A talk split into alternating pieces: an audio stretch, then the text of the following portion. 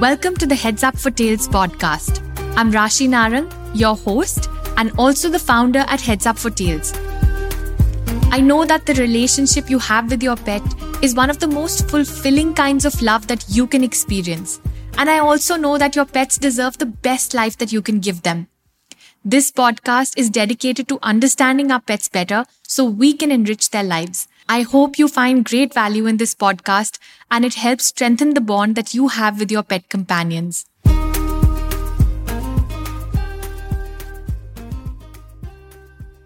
Hello and welcome back to the Heads Up for Tails podcast.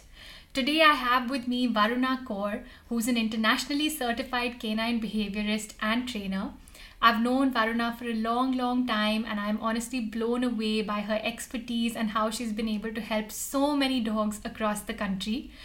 Um, we're going to be discussing a topic very close to my heart, which is around rescue dogs and how to help them settle into their new life once we decide to bring them home. Varuna is an alumni of the Shirin Merchant Institute and is one of the first Indians to hold the Level 4 certification by True to Life International Dog Training and Behavior by John Rogerson and Mia Guo. Varuna has always been very passionate about dogs and she's been working in the rescue field for more than 12 years. She also specializes in aggressive behavior and has assisted Shirin on multiple courses and mentors the new students from the institute.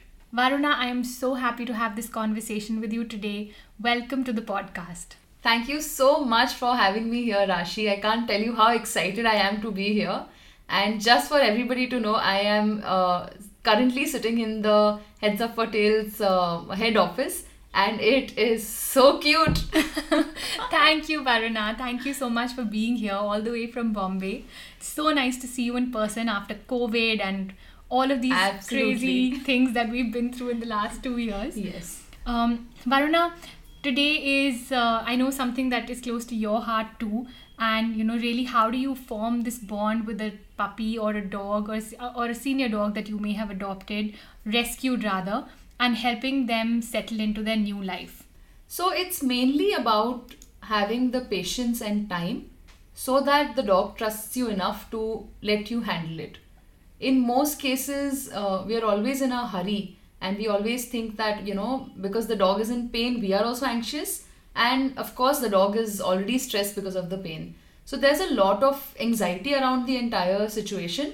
You just need to stop panicking first. You need to just stop panicking and take very calm decisions. Take your time to know the dog. Let the dog start trusting you first. That is very important no I, I totally agree. I mean i think that i'm happy to see the number of rescued um, dogs that are coming into homes and many of them have a traumatic past.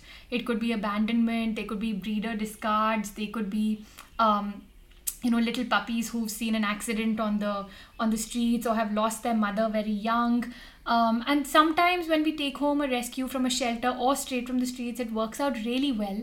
But other times there can be so many challenges based on what the dog has been through, right? Uh, and obviously these dogs cannot speak and tell us what their past has been and it's up to us to be able to figure out this connection between trauma and how they're behaving how they're reacting to certain things how they're being able to uh, fit in into our homes which is again a really big change for them uh, so, when we are looking at rescuing and bringing home a dog, what should we look for in terms of, um, you know, just behavior, in terms of what we should expect, and how can we really help them settle in? So, like you mentioned, most rescue dogs or adopted dogs will come with some or the other trauma background.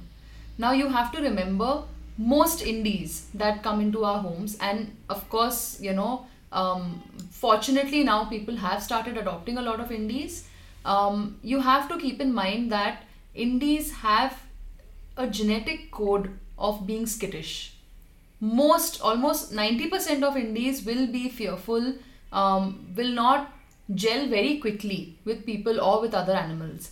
So time and distance is your best friend okay. at this you know at this point. What i would suggest is if you are getting home a puppy don't overwhelm it don't keep overindulging you know in what the puppy is doing what it's not doing just let the puppy or even if it's an adult dog just let it be the more you try to be friendly it might push the dog further, you know, further away from you.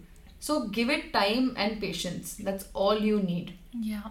Yeah, that makes so much sense. I mean, imagine going into, first of all, you don't know where. Yes. With people that you don't know, suddenly just going into a new home and expecting to uh, settle down with every single member of the family where there is a different equation. Absolutely. And not being able to speak the same language Yes. to, to tell, you know, tell us about your past. And there's so much more that's happening in a dog's mind because the en- environment has changed. yeah. and uh, you know there's um, uh, there's so much stress there's so much panic there's so much anxiety so you need to give that puppy or that dog some time a couple of days to settle before you can start you know training or start doing a lot of things here and there Yeah, right. Um, and Varuna, just from um, my experience, when I I remember when we got little Poppins, who was also picked up off the streets by someone when she was very hurt. Um, I remember trying to take her to the vet, and it was very difficult. And I think that's one of the big, the first points on everybody's checklist when they are looking to bring home a rescue. You know, take them to the vet, get their, uh, get them checked out. We don't have medical reports or records, and we don't have a past Yes. history to go by. Um, and I know that it's quite traumatic for a dog. Just wanted to know your your advice because I still struggle to take Poppins to the vet. I totally get it. Uh, so even you know my personal experience with my own dog Bambi, she was uh, again uh, uh, she was rescued in a very very bad condition. So for her going to the vet uh, initially was only in pain. So that whole relationship of going to the vet became very traumatic because the first two places that I took her to um, didn't have the time and patience to work with her.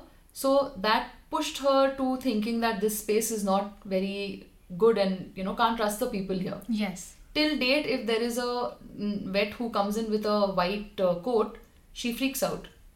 So uh, it's very important to firstly find a vet who will have enough time for you Yeah. and have the patience and is not uh, you know uh, in a hurry to finish things because especially with trauma cases when they are already going through so much stress Yeah. they're already going through pain they're already going through uh, you know the fear of uh, so many new different handlers it's very important that you give the dog time to settle so you know if everything that we are discussing we are keep you know we are keeping on looping around time and patience Yeah. with these type of dogs even if you adopt you know an indie you have to remember it will take you more time and patience than if you take in a lab or you take in a golden retriever. Because golden retrievers and labs genetically are uh, you know very okay with people. They are very people pleasing dogs. Yeah. indies have not always been people pleasing they've very recently started going into homes. Yes. so that is something that people have to start realizing. They're not your cuddle bugs. Right. so they might become cuddle bugs. Like my dog is a total chipku Yeah. but you know that may not be the case with everybody Right. and that also has happened after a very long time we really have to give them time and you have to find a vet who will have patience you know to uh, uh, you know evaluate your dog at a distance as well if Right. that is possible Right. And while we're on this journey, any tips on building a positive association between the vet or the car and? Absolutely, yes. Um, so, usually in the first couple of days, and this goes in general for all puppies, not just rescue pups, uh, what we tend to do is we tend to take our pups only to the vet in the car or the rickshaw. So, the pups start getting worried because they know the pattern now that okay, every time we step into this car or this uh, vehicle, we're going to the vet and we're going to get a shot or we're going to, there's some negative association, you know, associated with that. Right. So instead of always going to the vet, you can take your dog for maybe go to a heads up for tails, you know, shop, get a treat, Right. get some, you know, get a toy, get anything, you know, like it, do something fun where the puppy is also safe. It's not like you have to take your puppy out because obviously it'll be it'll not have completed all the vaccinations till then. Right. So we don't have to risk the puppy, but at least we can give it positive, uh, uh, you know, things to relate to when it's sitting in the car, or even if, if it's going to the vet.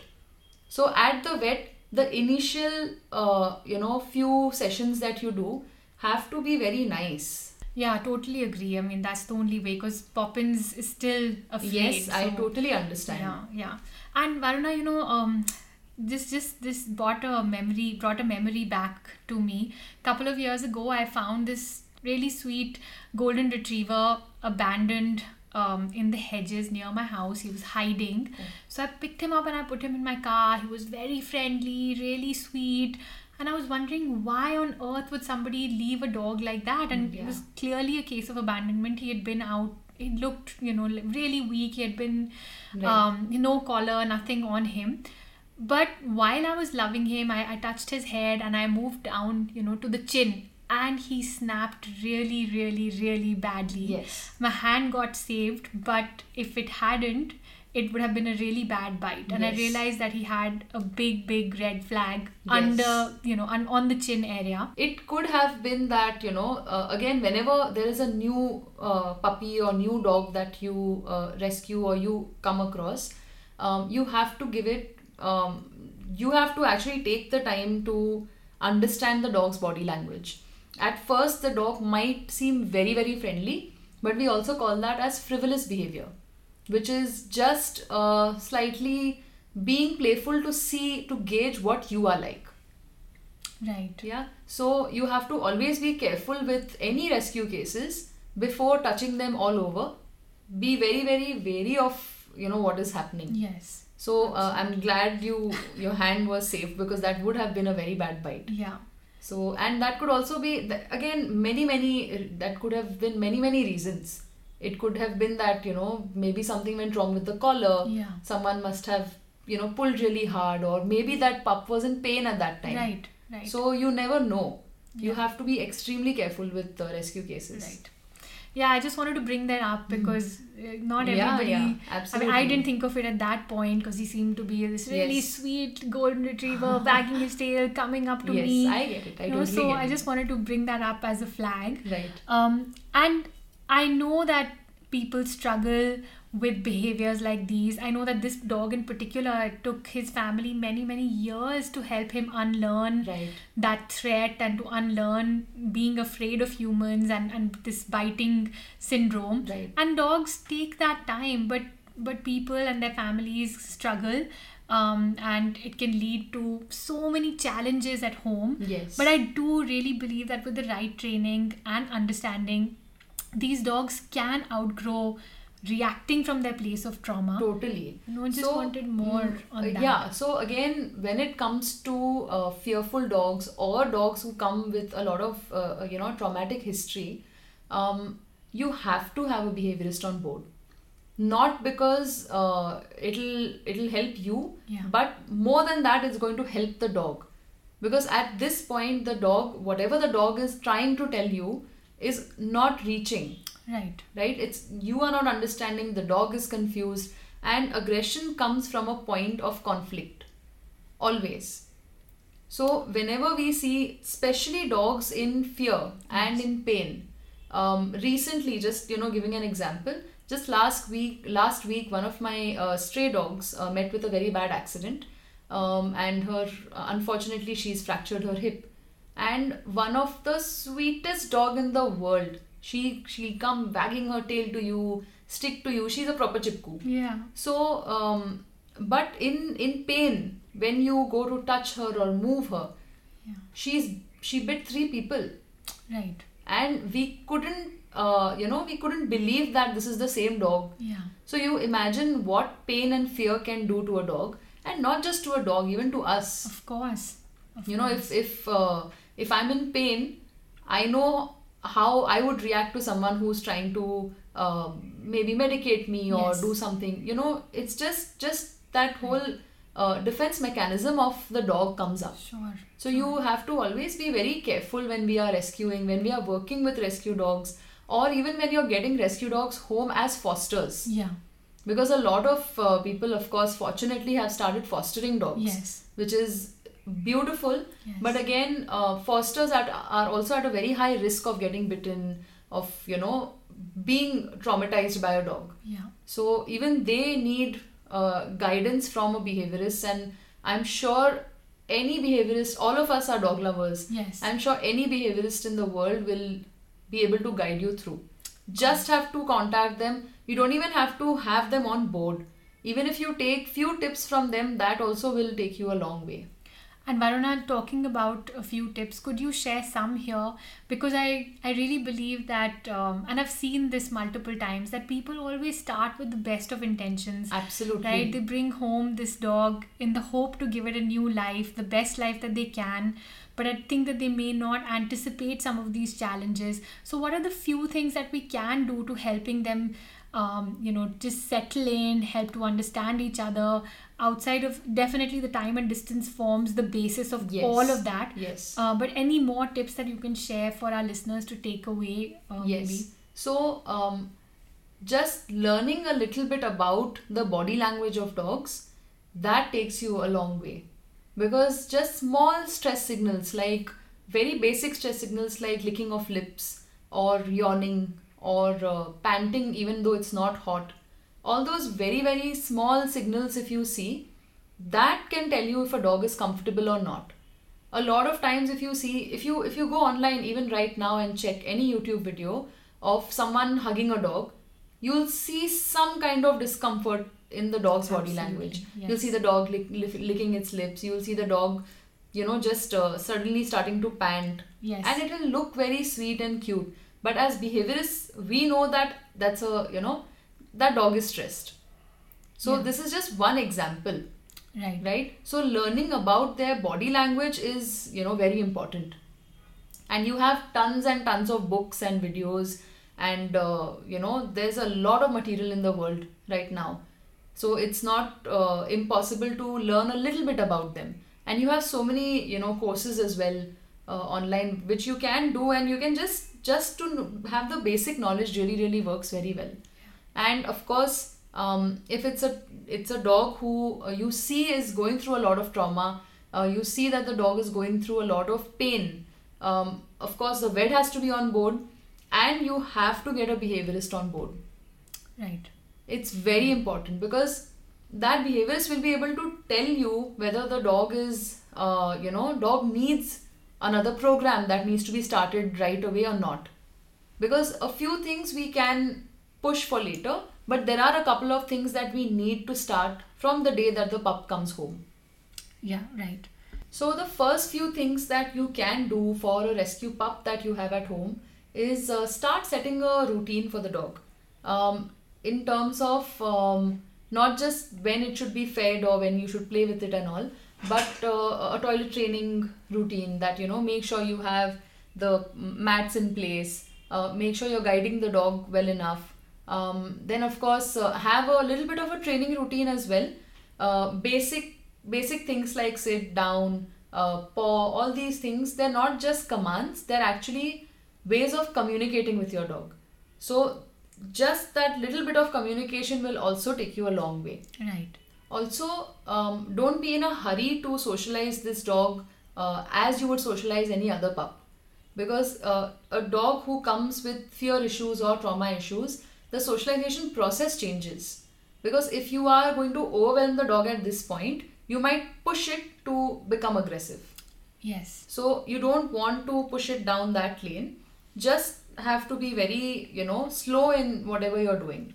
Uh, don't wait for too long also which is why it's very important again to get a behaviorist on board Yes. to see at what level the dog is. If the dog is already at a level where you know socializing it or exposing it to more people will uh, make it more aggressive and scared uh, it's better not to. Then it's better to introduce maybe one person in a couple of days, then maybe uh, another person in a couple of days. So the whole process becomes very slow and very different from your regular socialization that you would do for a pup. No, that's definitely very helpful. Varuna, thank you so much for sharing all of your expertise and wisdom with us on this subject. To all of those listening um, and maybe perhaps thinking of bringing home a rescue, I just want to encourage and applaud your big, kind hearts. And I hope that you can find the courage and the time and the patience to be on this journey and help a wonderful creature uh, get hope at a better life.